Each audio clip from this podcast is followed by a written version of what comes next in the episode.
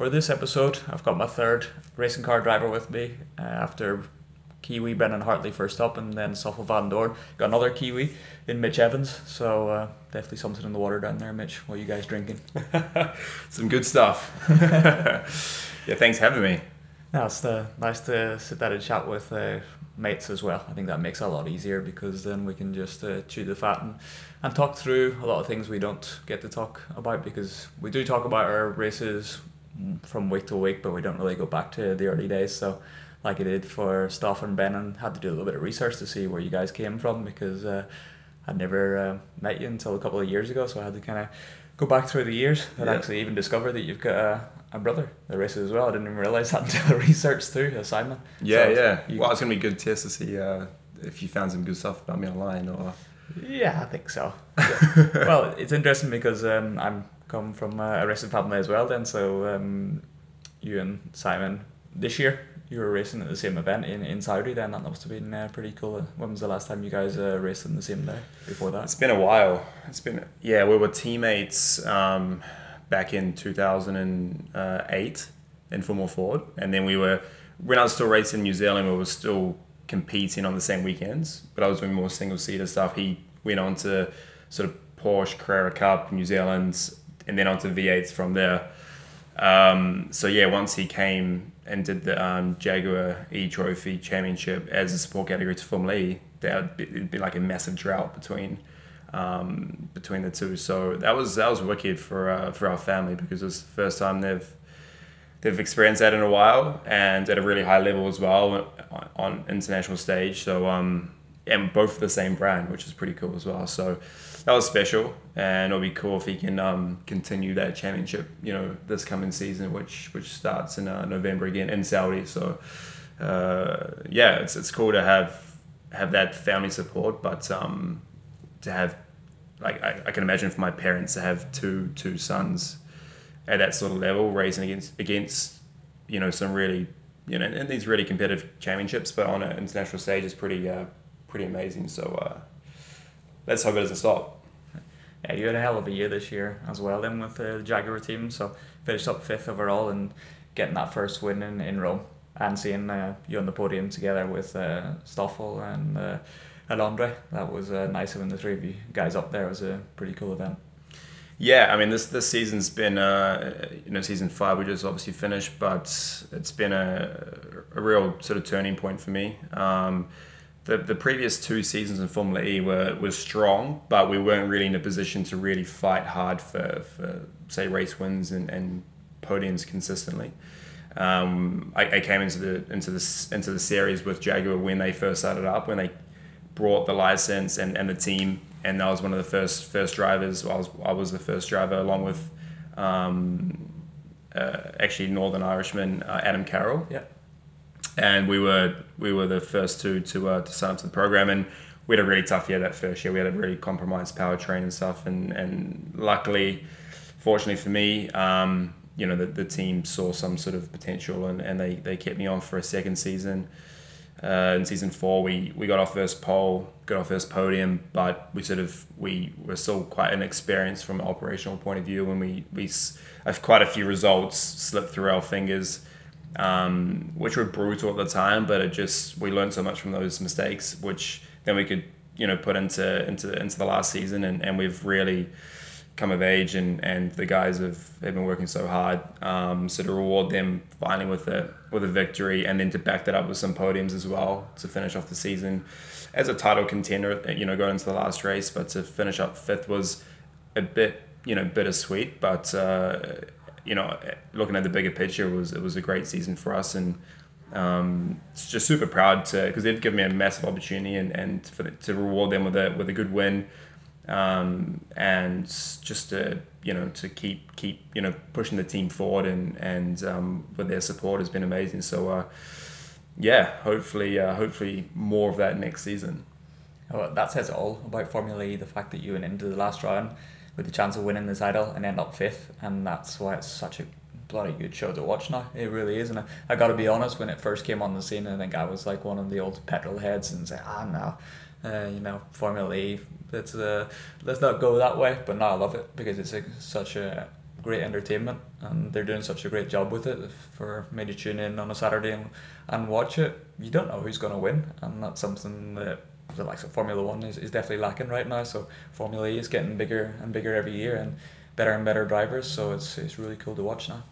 Yeah, well, I guess you know every sport doesn't matter if it's motorsport, Olympics, rugby, you name it. You want you want you don't want to know who's going to win, um, and I think that's very unique for Formula E in motorsports. Um, I think most categories you have always have a, a clear favorite, um, but in Formula E, um, you know the way that the regulations been designed, um, it's relatively tight, but there is still a bit of freedom for the manufacturers to to uh, you know to play with and then trying to get an, an advantage. And um, as a result of that, we've had you know in the first seven races, uh, we had you know seven different winners, which is which was mental. So.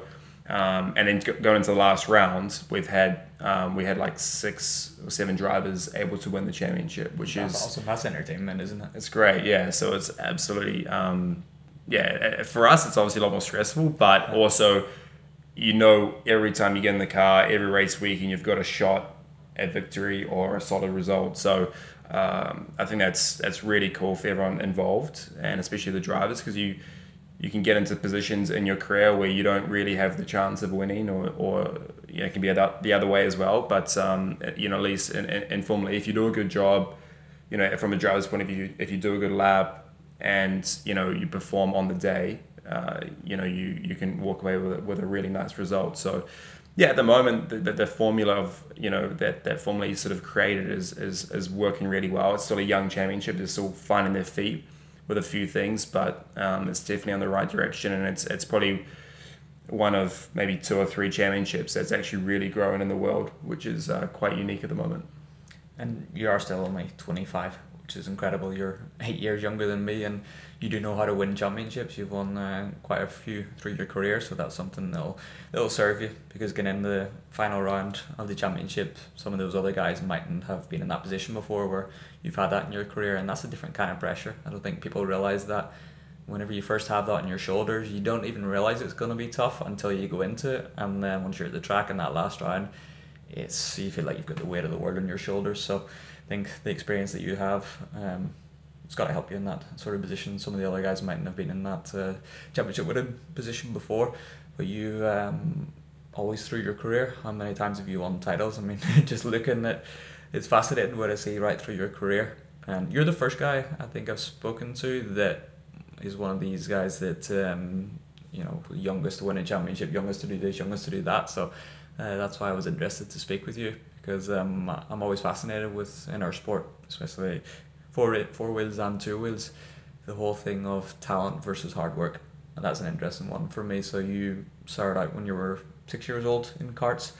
Um, what do you think um, enabled you to to do things earlier than other drivers were doing? Because um, you, you must have had some natural talent in you, but whenever you were racing at first, were, were you watching your brother beforehand, or what, what kind of helped you along in the initial stages? Well, initially, I actually was watching my father. Um, he was, you know, he was a massive role model for me. Uh, my dad was was seriously talented. He was very very quick. Um, he was racing, you know, back home, but he was also racing on an international stage. Uh, he qualified for Le Mans in '96 uh, with the New Zealand team. Was a bit of a wild card entry. Uh, and he actually came back to New Zealand because back in the day, you know, Le Mans used to qualify a few weeks before the race. Where now it's uh, you know it's obviously a couple of days apart. He went back home to do like a, a land speed record on an open road in New Zealand, which is very hard to come by to, to set a land speed record. And he, he broke the record, but on one of his final attempts, he had a massive accident and he had a right rear puncture at, at sort of at VMAX speed. And um, yeah, it was in a really bad way for many months. He almost lost his life, but um, it was it was extremely close of him losing his life. It was it was a big big uh, big moment for my family, especially my mum. Um, I was I was very young. I was I was born in '94, so I was just just um, you know just under two years old when this happened, and um, the fact that she's you know going through all that, and my dad actually went back racing after that, won many championships back home, and and still had a really good career. When I was when I was growing up, that was the the, the point where I was sort of um, you know obviously could realize what what he was doing. You know, when I was around three four years old, I was always going to his races. Um, he would take me out of school, and I would travel with him and his team in New Zealand, and and and, and just get. And I was just I was sort of just absorbed in it from a very young age. So um, I always looked up to my dad massively as a as a as a racer, but also as a human being. So uh, yeah, he, he got me into it really young. So my brother started when he was seven. Uh, he's a few years older than me, and I I had a couple of goes in his go kart around, you know, early when I was like in my early years of you know around five years old. Let's say maybe in late when I was, yeah, let's say f- the later part of my fourth year of, of being on Earth, which is uh, where were you before that? I was swimming around um, and made it out, unfortunately. Uh, so yeah, so I, I I I was thrown in the deep end big time, and yeah, so I, I had a few goes, but legally you can't race until you're until you're six years old, which is quite common around the world in, in go karts. But I was always around older people, so once I was you know six, seven, eight, I was I won a big championship when I was seven, and that sort of I guess was a quite a big turning point for me quite early on, obviously in my in my karting um, karting life. But I think I really got a, a bug for the for, you know for the competition side and, and and for winning and and how that felt. And I guess that just evolved into into bigger things. And I guess from there, you know, there was obviously some sort of talent there to uh, to be able to, you know, have, you know, there to for my dad to keep obviously investing in his time and and um, obviously a bit of money as well because karting's not cheap. And uh, yeah, I won quite a few things in, in, in go karts. I wouldn't say I was the strongest go karter. I was very competitive. You know, there was only I would say a few of us back home um, that were like sort of top shelf, and I would I'd put myself in that category. But there was definitely other guys, you know, that were were were mega mega karters. Um, but I think I really found my feet once I left go karts. So after going to the world champs in Rotax in 2007, I was youngest ever to go there um, at 13, and then once I got into Formula Formula First. Um, but I would say once I actually got to Formula Ford when I was um, sort of 13 and a half, that's when I really found my, I felt like I was really at home in, in, in a racing car environment rather than a go kart environment. So, yeah, from there I started winning a lot of races um, and, and the championships started coming then as well.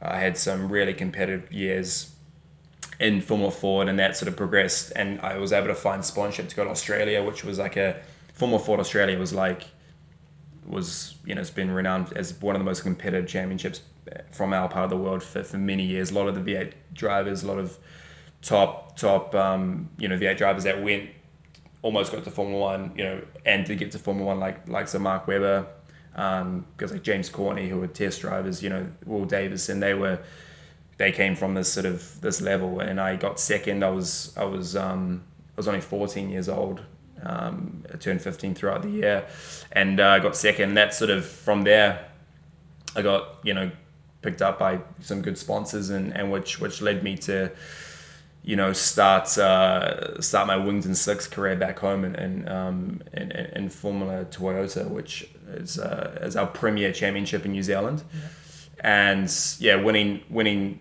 in, in Formula Formula Toyota in 2010, and then also in 2011, that sort of leapfrogged me um, to be able to get the opportunity to come to Europe, which which was uh, which was down to some amazing sponsors that have supported me for my whole life, um, which is the Gilchap family back home, and also Mark Webber. He, he picked me up um, from a young age, and that's when I got the opportunity to come over to Europe.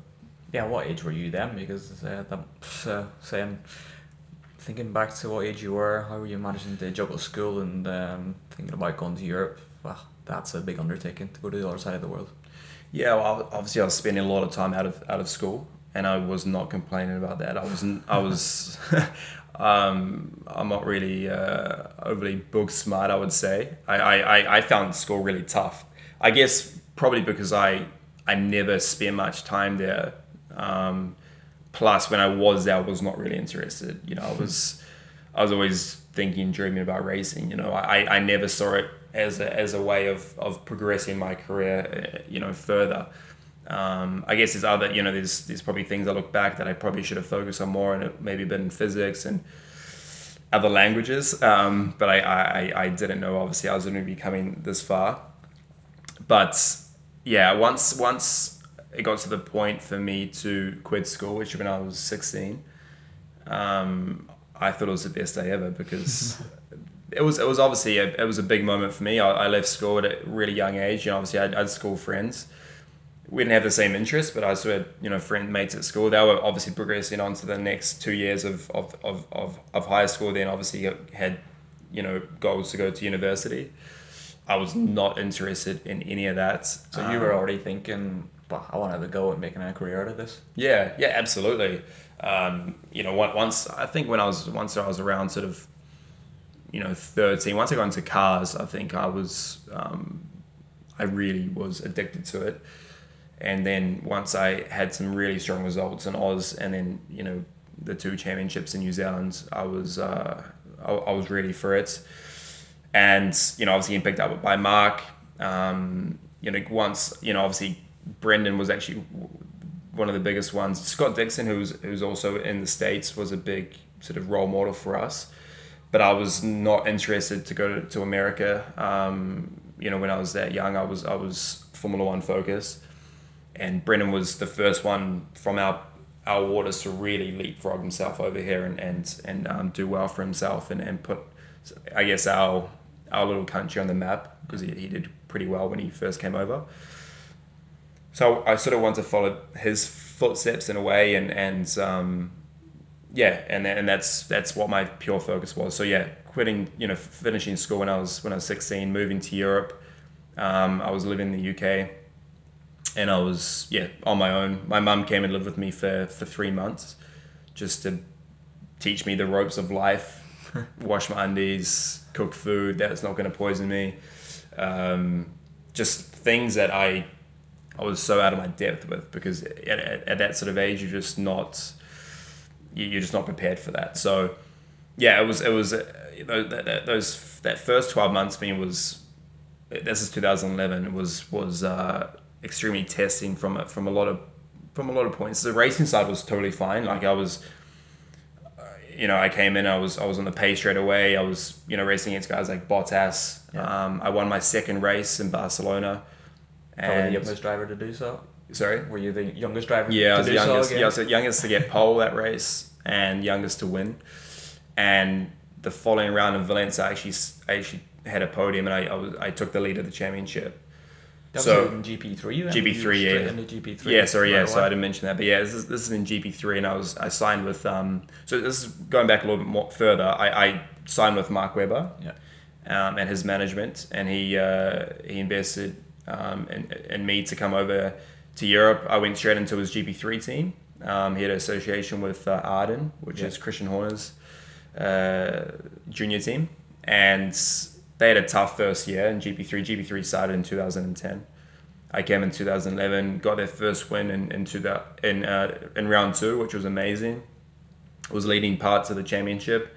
Um, didn't win the championship. I had a strong year, obviously, but I was so young, you know. So from from the racing side, it was all it was all great, but I guess off track was maybe a little bit trickier. Um, I never I got homesick, I guess, not to the point where I had to go home and you know I was crying and you know was you know I, I wasn't in that sort of state, but I think at that age, you know you're you just things are going so quick. Um, you're in a, complete foreign country. Okay, I was in the UK. It was English speaking, but I don't know. I, I, didn't feel at home at all. You know, it was so different to what I was brought up, how I was brought up, um, and I guess I was looking forward to going home. You know, during that year, I went home twice, uh, just because I, I just needed to, just to see family and and stuff. So that was that was tough, and I think Mark would probably say that they sort of question why I'd be you know why I was wanting to go back. You know, sometimes and that was quite tough at some stages. But once I got past that first year, obviously maturity levels went through the roof for my age, and um, I sort of found my feet, and, and and the racing side, more importantly, was was going well. So yeah, we went for a second year in GP three and won that year. Um, so I was, I was champion in that, which was amazing. It was with Mark's team, and uh, yeah, and had a few opportunities, uh, you know, after that. But obviously, that was a that was a real. Looking back, that was a huge moment for me. Um, obviously, I knew it at the time, but you look back and you realize, crikey, that was a you know a pivotal point in my life.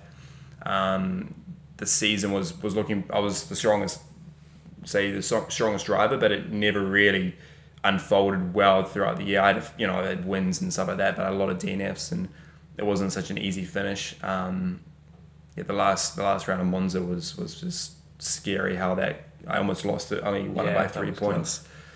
It was tight, um, but fortunately, you know, had enough points in the bag to uh, to to win. And then uh, then from there, I got a it was it was all about finding the funding to then move up to GP2. So that was tough. You know, GP2 is a very expensive category. Um, and Mark Webber was still racing in F1 at this time. So um, yeah, how is that working with your relationship um, for him looking after your career, managing you? Was it mainly about trying to seek sponsorship to, to make the step up to GP2 then? It was it was you know broader things. There was um, a lot of mentoring. I was living with Mark in, in the UK, oh, okay. um, and Anne, his his wife. So I was very close to them on a daily basis, and obviously traveling with them to most of the races that I was, um, you know, because GP3 was a support category to F1.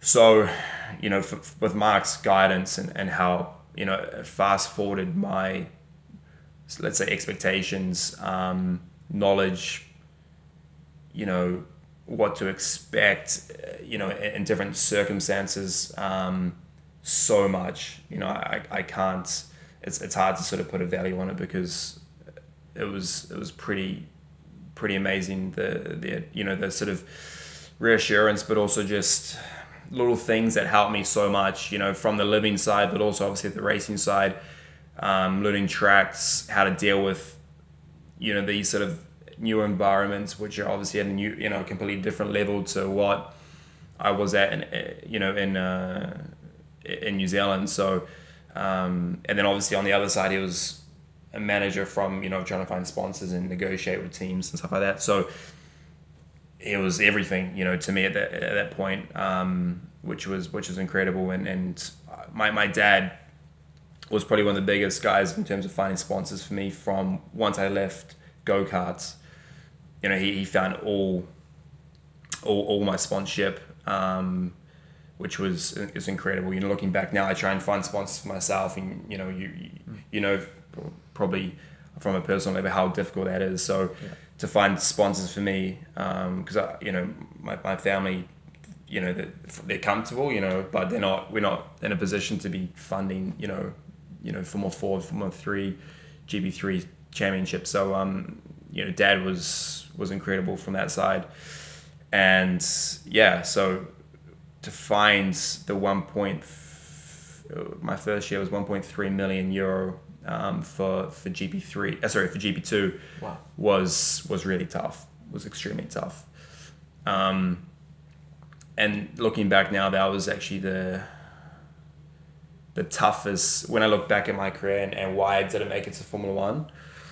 Um, whether I'll get stick for saying this or not, but that was probably the one thing I do regret in my career so far, which I do think about a lot. Um, is the team, you know, my I was too loyal basically. I went with the team I won GP3 with. Yeah. Um, I went with them in GP2, but we had a and I had an option to go with the the champions from the previous year, which was Dams. And I it was a bit cheaper to go with Arden as well, but I opted to go for them just through, through loyalty, and, and they gave me the championship in, in GP3. But ultimately, the performance was not there. And if I had any shot to get to Formula One, I needed to come in from, you know, obviously the GP3 champion championship in 2012, and I needed to e- either win or do well, you know, do extremely well, like you know, fight for the championship, multiple race wins, and I did extremely well. I, I believe for what I had, I got podium in my first round, got two podiums in Monaco, and got another podium later in the year. I destroyed my ex- my more experienced teammate who's won multiple races, um, but ultimately it was it was not it was not like I was in the headlines every weekend. So I, yeah, it was it was a tough tough year for me because I, I knew I you know I, I didn't know that that was a massive point for me to ever ever reach my ultimate dream. You know, to massive impact and, and get there on pure merit. So I went. I, I was in GP three for another three years. Um, GP two. G, sorry, GP two for another three years, which was um, pretty was not part of the plan. Let's say. I got a great opportunity after that. After that season in 2013, to race for a Russian team, um, Russian owned team. Uh, they were British run from from uh, from the UK, and I had two seasons where I didn't pay any budget. Right. So, if I wanted to go with a team like ART, um, that were sort of dominating the sort of the junior formula since you know 2006 2007 with Lewis, Nico Rosberg, Hulkenberg. You know they just destroyed everyone. Um, you know, along with dams. You know, you're looking at towards two million euro, which was just not going to happen. So, I got a great opportunity to race for Russian time which I didn't have, have to bring any budget, which was a huge thing for me. That was the only way for me to get on the grid. And I was fighting for the for the championship um, in, in 2014. Um, got my got quite a few wins, podiums, but ended up finishing fourth in the end. It was it was pretty tight championship. And then I got another year with them, but in the back of my head, I knew my sort of F1 hopes were sort of over. But I had to try to make the most of what I had. So I did another year in 15 and then another year in 16, um, which I had some great results in 15, 16, not so much.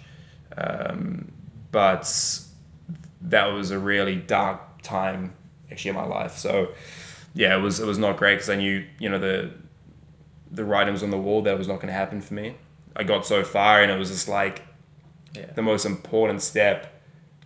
You know, I, I won so many things up until that to that point, but the most important step out of all of them, I couldn't I couldn't um You can almost say it was like the, the, the final piece of the puzzle because it is clear, like through your career, what you did when you stepped into GP3, winning it at such a, a young age, and then going up to, to GP2. You can always see that the champions uh, of each year. I understand what you're saying, um, because of like what Charles Leclerc did, and then in, in GP3 he won the title, and then immediately in GP2 he won the title.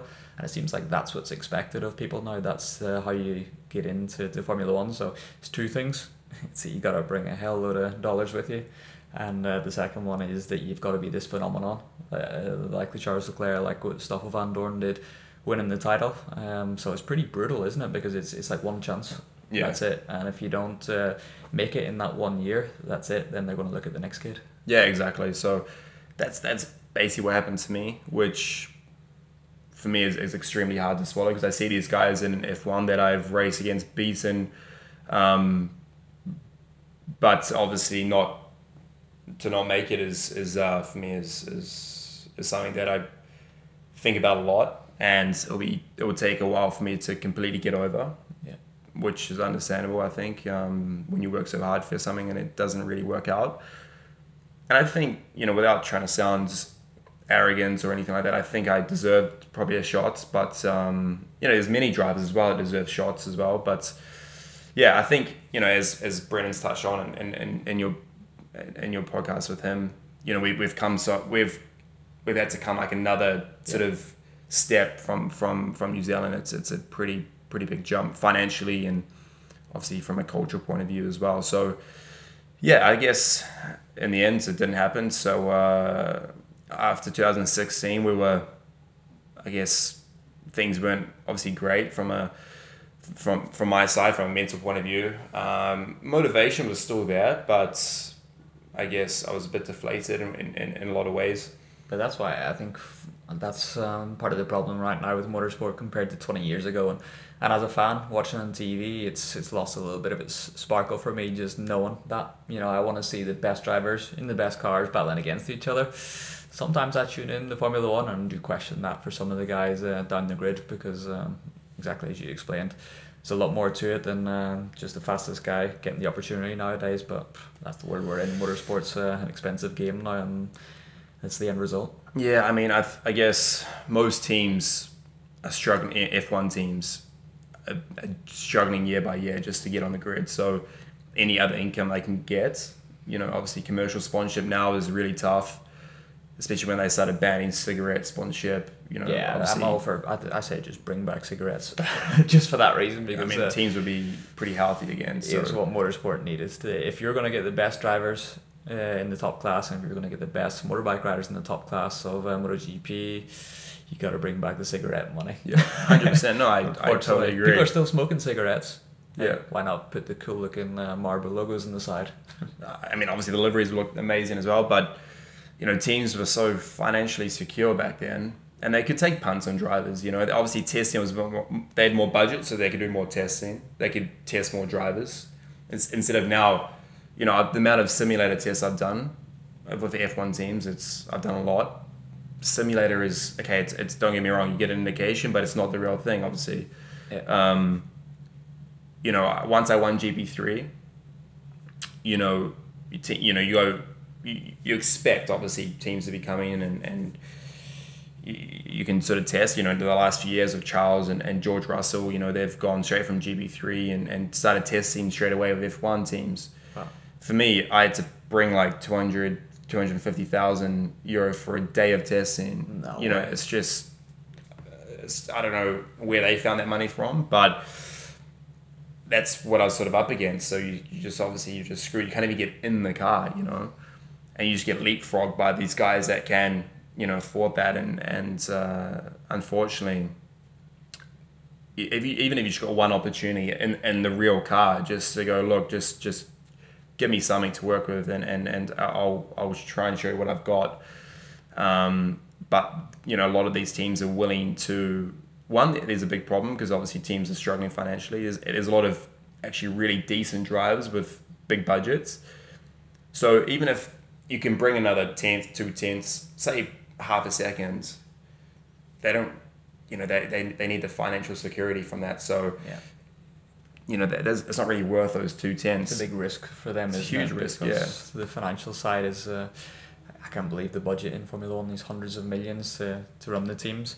It's, it is unfortunate whenever I grew up uh, in the 90s watching uh, Formula One because there was an Irish team there, Eddie Jordan's uh, F1 team, and that, that was uh, such a great squad because it was a, a team that was able to win races. They even had a 1 2, and they were beating the mighty teams with a, a fraction of their budget, and that was a golden era for F1. That's when I was a proper fan of it because uh, you tuned in on a Sunday and you didn't know who was going to win. Whereas Mm. nowadays it's a little bit more Mercedes, Ferrari, Red Bull, uh, Yeah. because money talks, unfortunately. Yeah, yeah, I mean, if you want if you want performance in F one, it's just you know that extra mil to ten mil.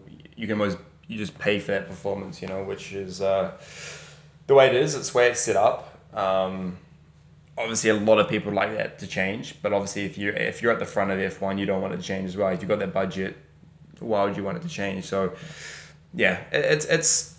I think everyone's got a bit of a love hate relationship with F1 at the moment. You know, it's obviously still the pinnacle, pinnacle of our sport. The cars are faster than ever. You know, they're breaking lap records everywhere. They are really fast cars at the moment. Um, I, I find them great to watch. Obviously, the, the sound's not there what it used to be like. Um, but yeah, it's, uh, it's, it's sort of the way it's at the moment. So hopefully, the new, the new rigs for them, you can start to see more drivers with that will get the opportunity, and, and that, that may not be race seats, but just tests. You Yeah. know, just get them in the Yeah, get- day in the car uh, at Silverstone or something. That, Yeah. that would be cool to see. Yeah, yeah, But um, yeah, you're talking about F1. Uh, you're only 25. Uh, Brendon Hartley. Uh, I remember a few years ago he thought he told me the same. He was like, "Yeah, I'm coming to terms with the fact that I didn't get the opportunity in F1, I know I'm not going to. And then, lo and behold, he did get the opportunity in Toro Rosso. So, hey, never say never. You, you just don't know what could happen in the, the next few years. Absolutely, yeah. You obviously the chances are extremely slim, but you know Brendon's shown that it's uh, you know the, these crazy things can happen. So um, I guess we don't really know what Formula E is going to lead to. You know that's going to be the pinnacle of the EV world. You know from a from a motorsport point of view, and if you if you won't see anyone crossing over to F one, um, again it's still a very young championship, but.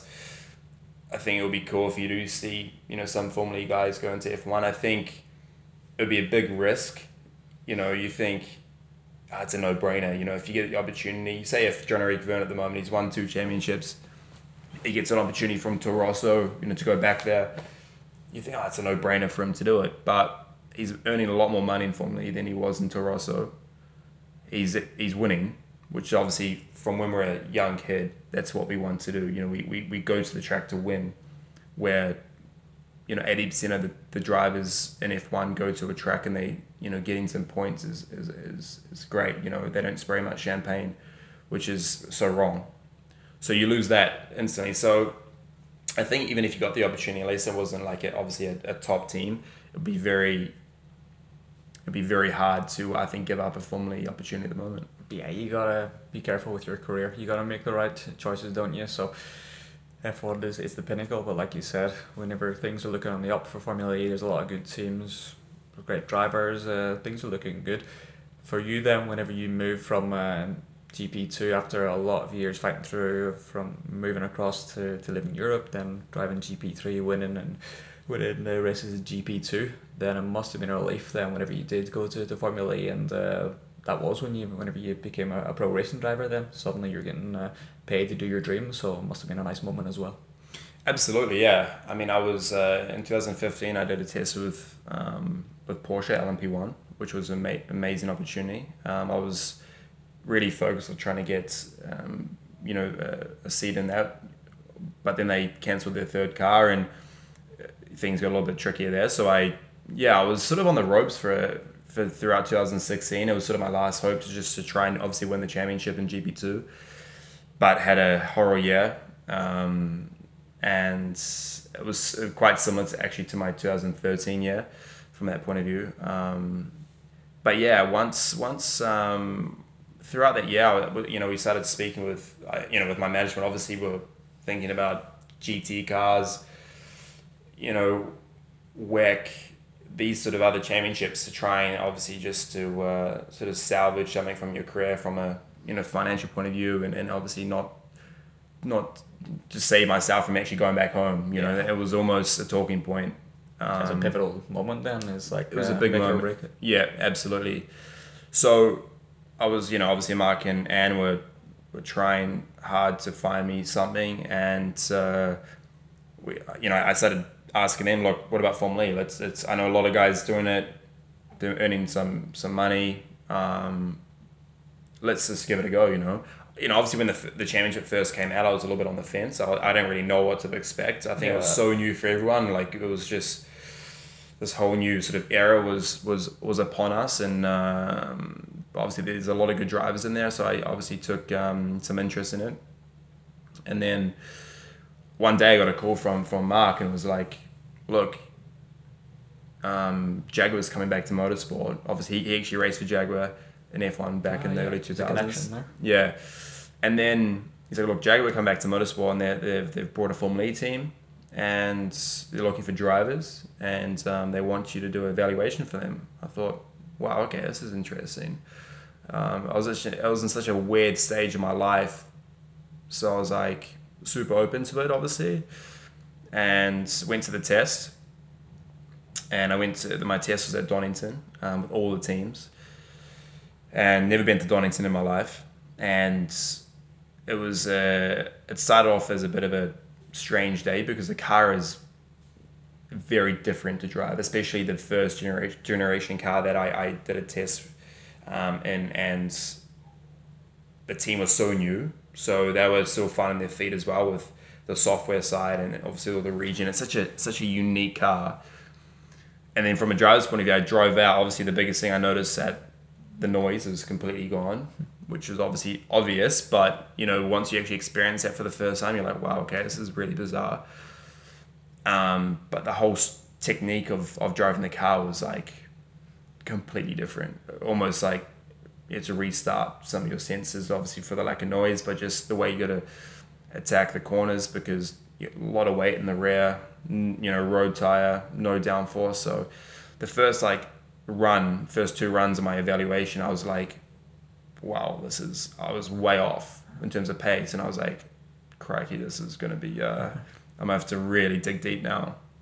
But then, fortunately, the next, like my third run, it all clicked to a degree where I was like, you know, relatively on the pace. I was like, thank goodness. Where, you know, all the teams were there. You, know, you got guys that done a few seasons already and, and uh, a track that I've never been to. So I was like, okay, I'm starting to find my feet now. And, and, and fortunately, you know, long story short, I, I did enough to convince the guys at, Jaguar to, to give me a, um, to give me a, an opportunity.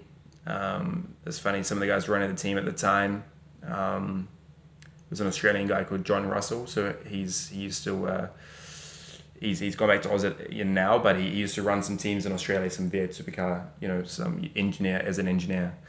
And he used to watch me back in 2009 when I was racing in, in, in the Formula Ford championship. And he yeah. took a shine to me back then. And, and I had no idea at the time, but then once, you know, done a full circle, then he, he, he he's the one that pushed me to get in the seat, um, which was amazing. And yeah, it was, it was, it was a huge moment when I got the call from them I know exactly where I was. I was I was racing in Monza that weekend, and I was in my hotel room, and I got a call from from uh, from Gary, uh, the sporting director at Jaguar Racing, and he said, "Yeah, we're going to take you on, and um, here's you know just seeing market and the contract and everything." And I was just like, "It's happening. It's happening," you know, and and I was a bit up, you know, I was I was a bit emotional um, at the time. I had my mum with me, and she was super stoked. She she'd know what I've gone through, and and uh, and that's that was like a life changing moment for me. So huge opportunity. Um, obviously, even more so that the championships has gone leaps and bounds since I signed in 2016. Uh, and and sticking with the team, you know, with throughout some rough times, they stuck with me, and obviously now coming through a, a real contender um, and and hopefully going to be a real contender this this season. Um, yeah, it was it was. Uh, I, I, you know, Jaguar sort of saved my career in, in a way, and, and I'll be ever, you know, forever grateful for that. Um, and I'm at, at this moment in, in, time, I'm I couldn't be happier with where I'm at in, in my life. Um, I've been through some good good times, some really really really dark times as well. Um, I was also suffering for five years with chronic fatigue, which was which was horrible. Got got through that, and it was at the same time that it was probably connected a bit to my emotions with with you know how things are going in racing. So I got over that, and now you know I moved to Monaco. Um, you know I'm, I'm racing for one of the best you know British car manufacturers in the world, and and a championship that's making a lot of progress. So I'm a, I'm a super happy Kiwi at the moment. Um, living a living a great life over here. So um yeah, been through some as I said rough times, but uh, at the moment it's, it's it's all working out pretty good. So um a lot of people to thank for that, and especially Mark and Anne, you know, and also my my my my, my parents for sticking with me through some pretty rough times.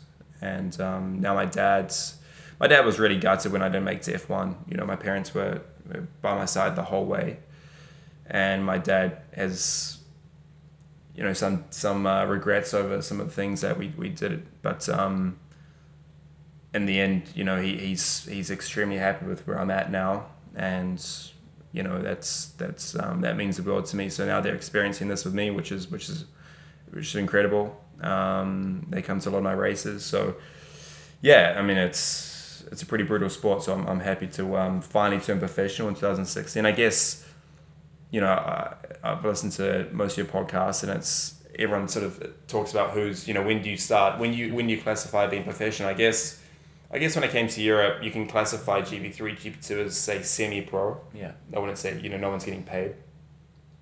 but it's obviously there's contracts involved. You know, it's it's it's at a pretty high level. But yeah, obviously f- officially turning pro in 2016 was um was a great moment. So Mark Webber was supporting you through all those years. So, uh, what, how was the initial connection made then? Because you were still a kid. There's a, a great photo of you and Mark Webber stood together, and you were so young at that stage. The end of 2011 was it? So what, you were 16, 17. Well, that was that photo. Um, was that like in a race suits? Yeah, Mark, Mark stood in his uh, his garage whenever he was driving for Red Bull Red at the Bull, time. yeah. And you were, So that was actually 2009. So that's that was the year that I went to Oz, um, to Australia for the Australian Formula Ford Championship. So our first race was at the um, Grand Prix as a support category. right. So we had like a 40 grid field. It was mental. Um, and I got on the podium both races. I was second both races. And by chance, I got an opportunity to meet um, Mark. So I, I obviously I was I was 14. I was super young. F1 was right there, you know, support category, and I was I was I was racing against guys, you know, four or five years older than me. And then I got the chance to meet Mark. I was with him for about half an hour. I had a chat with him in the F1 paddock, which was like I felt like I was in this amazing universe. You know, there it was it was incredible. And then got a tour of. He took me, you know, into his garage, showed me the car, got that photo taken, um, left the paddock, and then tried. I actually tried to get in touch with Mark after that, just to thank him for his time because he spent a lot of time. He was was was um, and also Anne was was was there, and then he got in touch through um, actually a Kiwi legend who who raced in V8s for many years, Greg Murphy. Right. So Mark got in touch with us. He obviously watched the more Ford races. Um, I was second. You know, I was obviously super young. So he'd been watching out for your name. Did you remember the name Mitch Evans and then Yeah, on you? yeah. And then I, because he he did that championship, so he knows how competitive it is. Yeah. Uh, and then I got second that year in in the season. Um, the last, I'd say the last quarter of the championship, I, I won a lot of races. I sort of really found my feet in the championship. I won. It was like six, six, seven races. It was, it was, it was great. And then, um, then he got in touch with us, 2010, and I did Australian Formula Ford as a bit of a, bit of a year, just get used to wings and slicks. Um, and then I signed with him end of 2010. And he wasn't managing any drivers then. No, so he's, he's, he's managed no one. So uh, and, and even to this day, I'm the only one he manages. So I don't know if I've put him off managing other drivers or not. But uh, so I signed with yeah, I signed with Mark end of 2010, and then the, so the deal was he was he, he, he helped me financially to, to come over.